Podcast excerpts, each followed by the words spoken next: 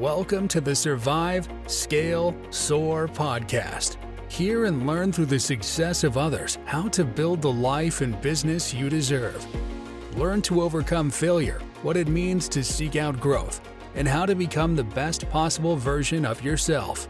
And now, here's your host, coach, entrepreneur, husband and father, and author of the number one best selling book, Survive, Scale, Soar, Jeremy Williams. And welcome back to the Survive Scale Soar podcast. I'm your host, Jeremy.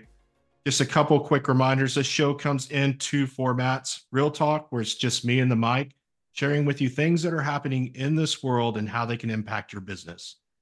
And then there's Success Talks, where I have the honor and privilege to interview people at the top of their respected industry, and they share with you what has made them successful. And today is a Success Talk. I'd like to welcome to the show Jacky Fischer. Before we jump into the interview, share a little bit about her. Her journey began early in her family's business, and she is sure her parents might have broke some child labor laws. Jacky, that happened in my family too. After her father had a stroke, Jacky stepped in to take over her parents' moving business in 2003. Under her leadership, she skyrocketed its annual revenue from 3 million to 40 million. Jacky Day's debut book, The Growth Paradox, is available on Amazon, and she introduces a unique management strategy for scaling small business. Welcome to the show, Jacky. I'm happy to be here. I'm really excited about this conversation today. Um, it kind of sounds like you had a background that I had. You grew you grew up in a home of entrepreneurs. Tell me about how you got here today. Give me a little history and background. So I I grew up and probably one of the biggest skills I learned from childhood is how to be scrappy.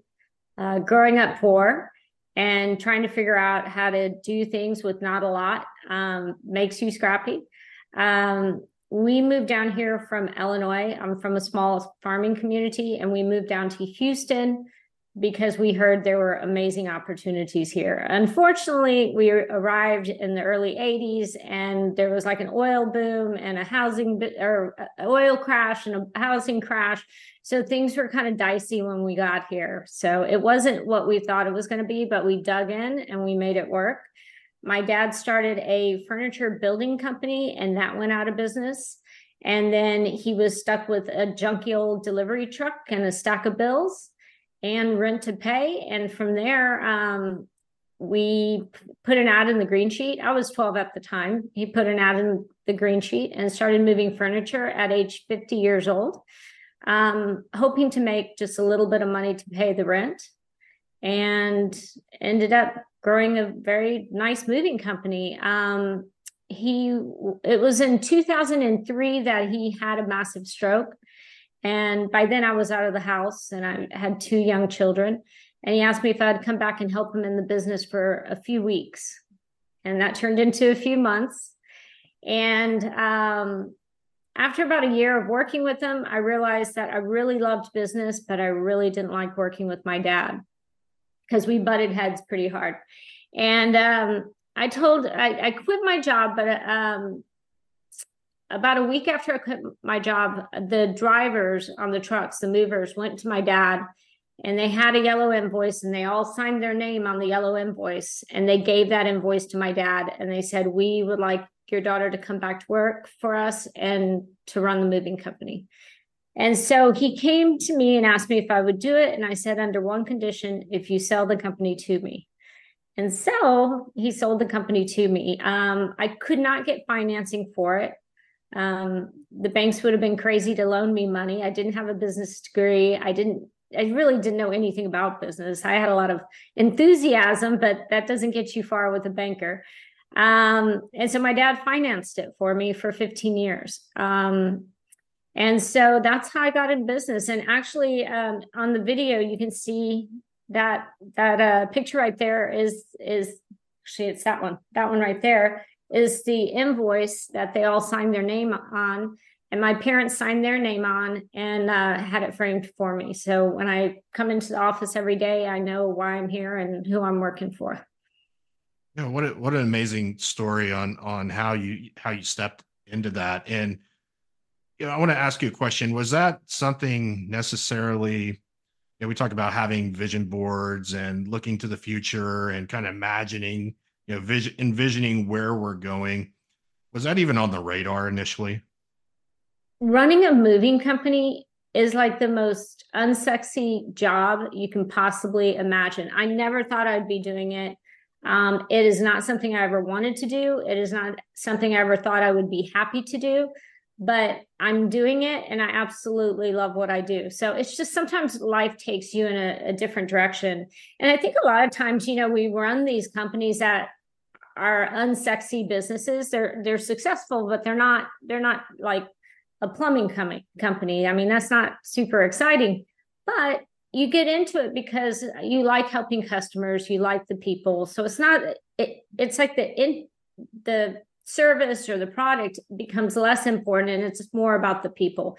And for me that that was the case. Yeah, I had a I had a mentor once tell me that the money is in the monotonous. You know, it's in the the day-to-day things and at, at the end of the day it's much bigger than that. It's it's the people. It's the people. That's that's incredible. So you took this business that was doing 3 million annually to 40 million and we're going to have a conversation today about scaling. Like what what happened? That is an amazing transformation. I think that there's some different pro- phases in business. And so I think when you first get into business, you're just trying to make a buck and you're scrappy and you got your head down and you're working really hard and then you reach a point where the business starts making money and you have a choice to make at that time. You can either have a lifestyle business and you become complacent with where the business is. It's generating enough money to take care of you, maybe to put your kids through private school, um, and you get your family vacations and so forth. And so you can kind of become complacent with that. And I don't think that's a bad thing. I think that's an okay thing. Um, uh, that's what business should be for, uh, making enough money to make make it so that you're able to take care of your family. However, if you want to grow your business, you've got to be willing to take risk, and that puts you out of that comfort zone. And so, you, if you want to scale your business, the first thing you need to do is understand that you're going to have to take some risks to take your business to, to the next level. And you're going to have to be okay with getting uncomfortable again. It's almost like a startup phase again. You have to get uncomfortable again to take it to the next level. Yeah. So the the growth comes in doing the things that are uncomfortable. Absolutely, and um, and taking risk and getting uncomfortable with failure. Um, so that would be the first thing. And and then like Google, um, you know, when you're trying to figure out where you're going, um, you have to enter two things in Google. You have to enter where you are now and where you want to go. So you have to assess who you are now as a person and who's on your team. And then you have to know and have a very clear vision of where you want your company to be in five or 10 years from now. And then you have to understand if you have the goods to get yourself there. Um, part of that is looking in the mirror. Um, I used to have a business mentor that said, You're perfect just the way you are, but you're not perfect. You know, you don't have everything it takes to run this business. You're going to have to figure out your weaknesses and either train and try to get better at those things, or better yet, hire people on your team that help you mitigate those weaknesses. So it's about building that team to get you where you want to go. So initially, when you started scaling, did you have to make some adjustments on the team to to fill some of those places where maybe you were weak so that you could take it to the next level? Absolutely. And not just, I mean, not just adjustments with their skills. I also had to make sure I had everybody that um, had the same, um, that had the same values I had. My dad, he was a great guy and our values overlapped, but he valued different things than I did.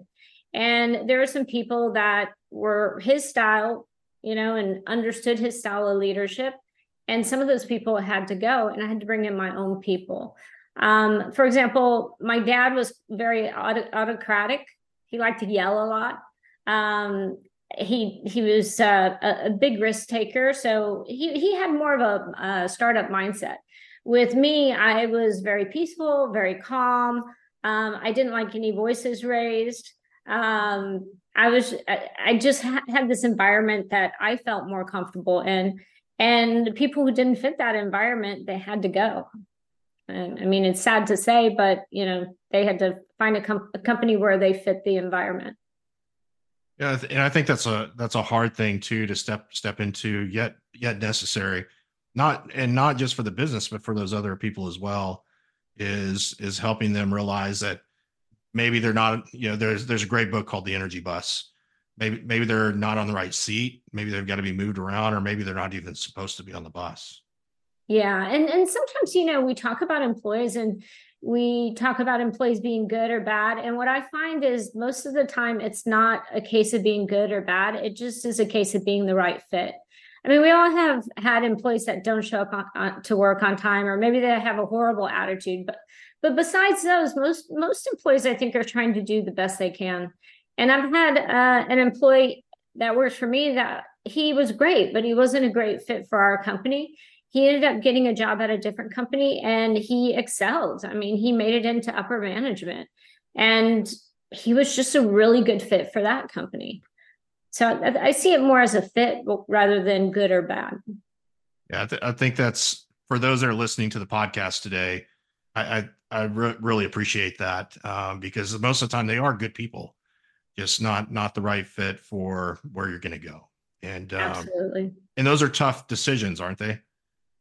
Absolutely. They're the hardest decisions we make. And if anyone says that they enjoy firing somebody, they're they're they have to have psychopathic tendencies or something, because that's just I think it's probably the number one hardest decision uh, uh, owners of companies make, and it's a decision that often they wait too long to make. And in the time they they mentally make the decision to actually doing it, a lot of bad things can happen and that's where you get employees that are disengaged and they're unhappy and you get a lot of toxic work environments. Um, but i also think that um, i've been in a business group before where i would hear some of the executives complain about their employees and they would say uh, you know in, in frustration they would say oh man my employees are such idiots and I'm like, ah, you know, I mean, to me, I have a visceral response to that. That hurts me to talk about employees that way. I understand their frustration.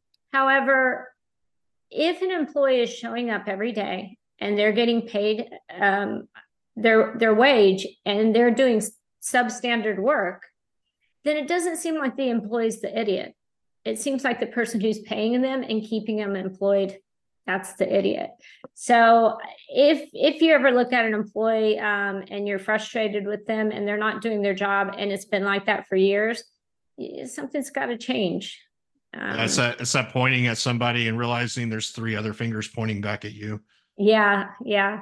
And i mean if you want to take your business to the next level you can't win the super bowl with a bunch of c-level players most of it of scaling your business is just getting the right people on on your team. Like you're the rudder on the boat and you're guiding that boat where it needs to go and they're the engine. And if you have like an engine that's falling apart that boat's not going to go very far.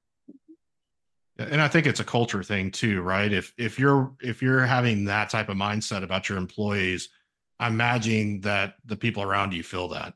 Absolutely and that's that's why you, you hear the old adage um, hire slowly fire quickly. Because if you keep somebody on your team that you're frustrated with and they can see and feel that you're frustrated with them and they can't do their job right that is no fun to be. I mean nobody wants to work in an environment where they don't feel safe appreciated and um, they don't feel like they belong. They feel like they're an outsider. Um, everybody deserves to feel good at work and go home and feel like they accomplished something. So I, I share a lot with my business coaching clients that that there's three things to scale. It's people, systems, and and tools. So we may have a bunch of people listening today that that don't have an organization your size yet they want to go that direction. Is there uh, for the solopreneur? Is there a yeah. first step for them? Is it people? Is it tools? Is it systems? Or what is it in your world that you would suggest? So I I know a lot of solopreneurs, and the biggest thing I think is hiring that first employee. Um, because again, what we were talking about earlier is you have to get com- comfortable with making sacrifices. When you hire that first employee, you're going to have to pay them, and their pay is coming out of your paycheck. So a lot of times people don't want to hire that first employee to scale because they they want to protect their paycheck.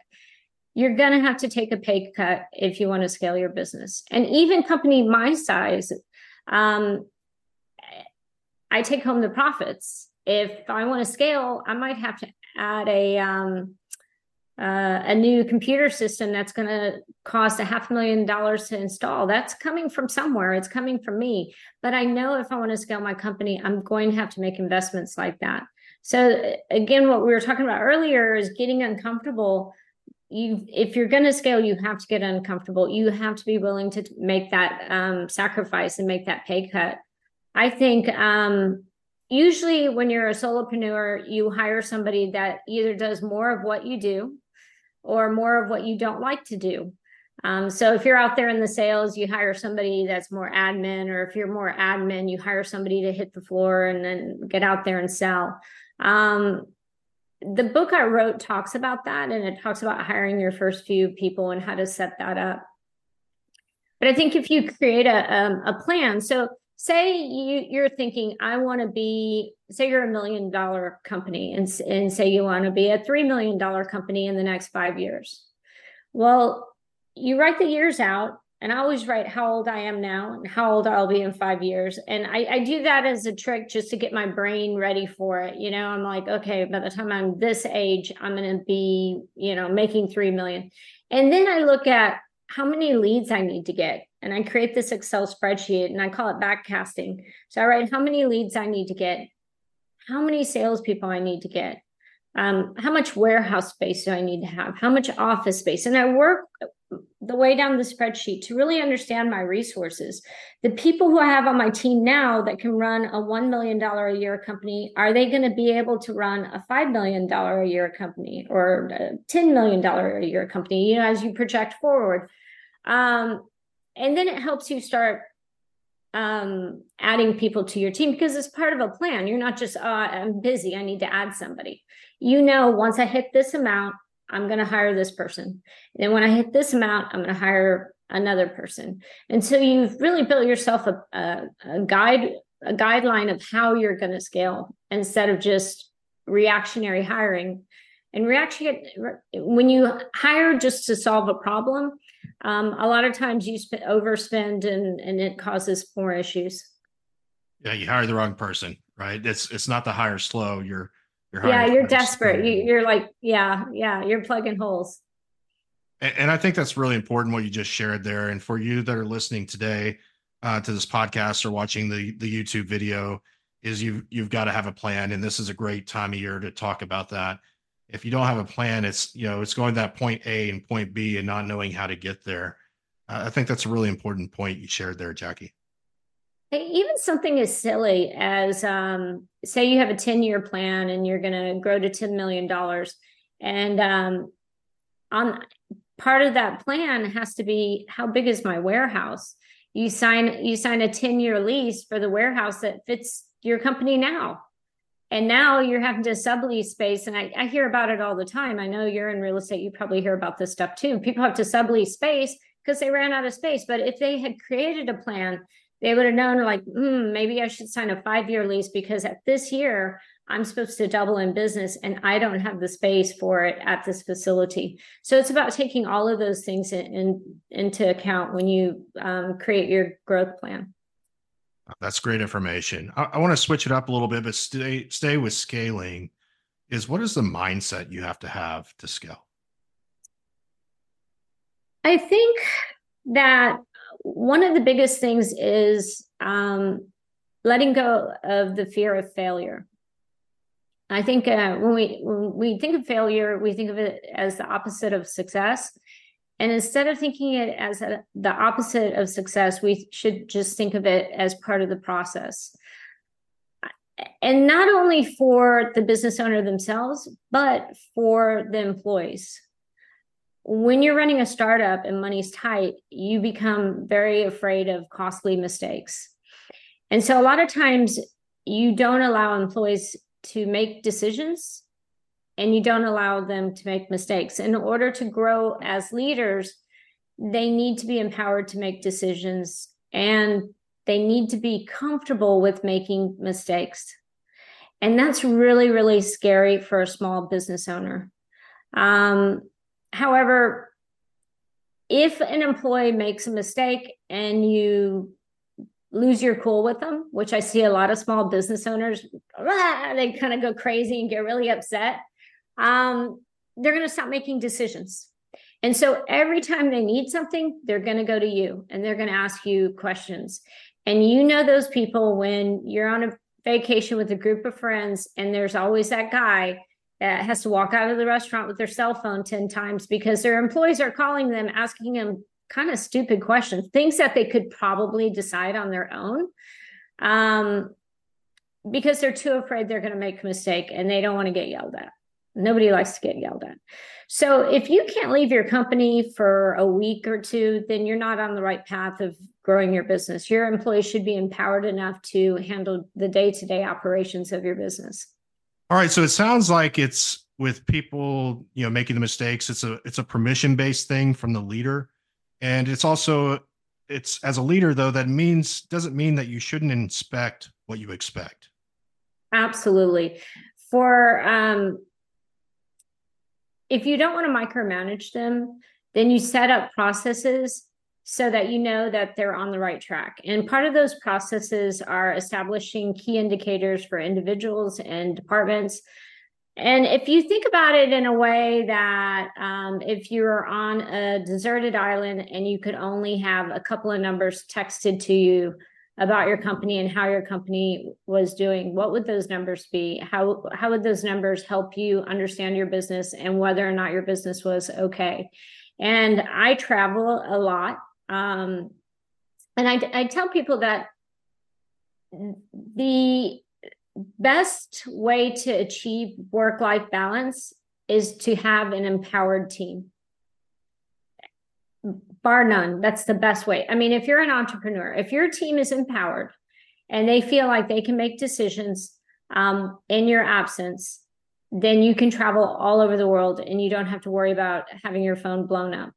Um, and it's funny because I see a lot of small business owners that um, have companies with six people and they're going crazy. I mean, they're working like all the time and their phone's blowing up. And then you see um, Bezos, who has one of the largest, most logistically complicated companies in the world, and he he's literally getting shot into outer space.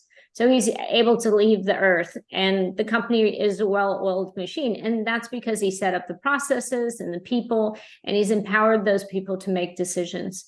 You would think that it would be counterintuitive because we all know the more people we have, the more problems we have. Um, but usually, once you scale, you have the processes in place to be able to go on vacation and not have your phone blow up. Um, and it's how you respond to um, mistakes. If a, if an employee does something that's not what you would have done, um, I always ask people like, "What made you make that decision?" And a lot of times they're like, "Oh, well, that's based on our core values. Our core values are X, Y, Z, and that's why I made that decision." I can't argue with that. I mean, I wouldn't have made the exact decision they made, but if it's based on our core values and I wasn't there, and like you can't have a process for every little thing in the company. Sometimes they have to make make a, decision on the fly, and I support them. I think that's huge uh, as a leader too. Is that understanding sometimes their mistake is our learning opportunity that hey maybe they were actually onto something um, maybe we should look at that and and maybe rethink it or look at it through a different lens. Absolutely. And you know what I found is if I ask them questions about it, um, so they come in and they say something happened and we did X, Y, Z. And I'm thinking to myself, like the old me would have said, why would you do that? You know, and the new me is like, why would you do with that? You know, tell me more. Walk me through your thinking process. And then they tell me, and they're on the front lines, they have much more information than I have. And once they walk me through the process, more times than not, I absolutely agree with their decision. But my knee jerk reaction is usually not based on the information that I have. And as a leader, do you have to go out and seek that information? Usually it's just a conversation with the person. Um, also, you know, if you find that they're your people are too reliant on you for advice, uh, when they come in and they want to ask you a question, don't give them the answer. Don't be the answering booth. Ask them what they would do in that situation. Ask them to walk you through why they did that and try to mentor them to coming up with solutions on their own instead of just saying yes or no. And it's easier just to say yes or no. Uh, when they come in, oh, what should we do about this? Oh, do this or call him or you know, it's it's so much easier to just give them the answer. But long term, you're creating um, a dependency on you to be hooked into the day to day operations, and that's what you don't want to do if you want to scale your business. Yeah, in my my former uh, life, I was I managed large real estate companies, you know, that had three, four hundred people, and I'd watch how one leader did exactly that. They would come in and try to answer everything, and I would ask the question, "Well, what, what would you do?" And nine times out of ten, they were just simply looking for affirmation. They they had Absolutely. the right answer, and um, and it got my time back. And think about it: if you tell them what to do and they make a mistake, it's on you. So it's much safer for them to come and ask you questions. And it feels good for you too, because if you walk in and there's a line at the door and everybody wants to talk to you, a lot of people kind of get off to that. They like that feeling of feeling needed and wanted, and they feel helpful and they feel like they're person, the man or the woman of the hour where everybody needs them. I personally don't don't need that um, I want to go on vacation with my family and I don't want my phone to blow up. And so I, I've tried to create an environment where they don't feel like they need to do that. And then I have a weekly one to one with my team once a week. Um, I have an hour with each person on my leadership team. That's sacred time. And what I've noticed is they instead of coming into my office all day long uh, they they kind of store it up and so that one hour is when they kind of hit me with all their questions or things they need to know because most of the time they don't need to know it right now it can wait a week i mean if if they do need questions now, they can come in. But what I found is most of the time we can settle it in that one hour a week. This is such great information for those that are that are tuning in. You're getting a treat today of listening to a person that has gone out and scaled a, a massive business. I, I could sit here and talk for hours with you because I love this type of stuff. Um, but I do want to jump into your your book. Uh, you have a book that's available on Amazon, The Growth Paradox. Tell tell the audience about this. Um, so I I was coming up to my 20th year in business, and when I was in my Vistage group, um, and that's a group of businesses that get together and they get mentorship. And I noticed how some of the businesses were growing really fast, and other businesses were became stagnant. And I decided to write a book on the differences I saw in the ones that grew and the ones that stayed stagnant. And so um, I wrote a guidebook on how to scale your business. And it's a step by step book on putting the infrastructure and the processes in place and um, creating an accountable team um, and building the systems to scale your business. And when I took it to the publisher, at first they were like, What's your one big idea? And I said, that's not what the book's about. When you grow your business, it's not one big idea. If it was one big idea, we'd all be doing it and we'd all be phenomenally successful. I said, uh, growing your business is, is multidimensional, it's complicated. And so that's what the book addresses all the different factors um, to grow your business. It is available on Amazon or at Barnes and Noble. And um, I have a book signing next week, which I don't know what day it is, but it's at Brazos Bookstore in Houston. Okay, and I'll make sure that for those that are listening, I'll get details on that. Make sure you get that out, and you can stop by and actually actually meet Jacky. It is you, on, it's on Audible too. So if you don't like to read and you like to commute and listen to cars or um, listen to books in your car, it is on um, Audible. And if you're in Houston, you're commuting a lot typically, so you could get in a lot of book time. Um, if you and if y'all are listening to this today and you like what you've heard, you're you're in that position now. Maybe you're a solopreneur, maybe you have a small team and you're just ready. You're eager to go to the next level. I'm going to highly recommend uh, that you connect with Jacky and also go get this book, The Growth Paradox. I think it's going to serve you and your business well. And if you have a family, it's going to serve them well because it's going to give you the tools and the things necessary to go build a nice business and also to be able to take that time to way away um, just like like jacky said. So thank you jacky for sharing that. Um, now you run a pretty big moving business and it's all across texas. Tell us about that moving business and how people can connect with you if they need your services. Well um, the business is all about the guys out in the field. And it's that's that's my secret sauce. I have the best guys. They've been um, with me for a long time. A lot of the guys who signed that paper back there are still with me. Um, i consider them business partners. I work for them. They don't work for me. Um, and i think just that dynamic and that shift change from your traditional moving company is what makes our moving company what it is um, we do uh, probably do about 37,000 moves this year. Um, and this was a, very slow year with the housing rates being down, um, or the the house sales being down, the interest rates being up. Um, and you can reach us at 713-333-MOVE.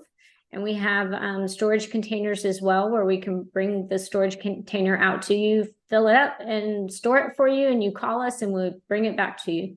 So we we're a full service company. We offer moving, package, packing, and storage.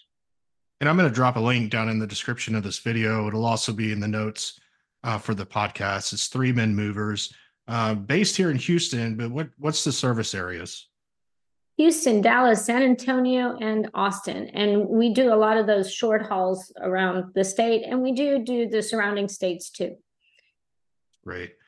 Well, Jacky, thank you for being on the show today. And I really appreciate you taking time out of your schedule to be able to share with our audience and just provide a lot of value for those that are thinking about scaling their business today. They don't need to be afraid of it.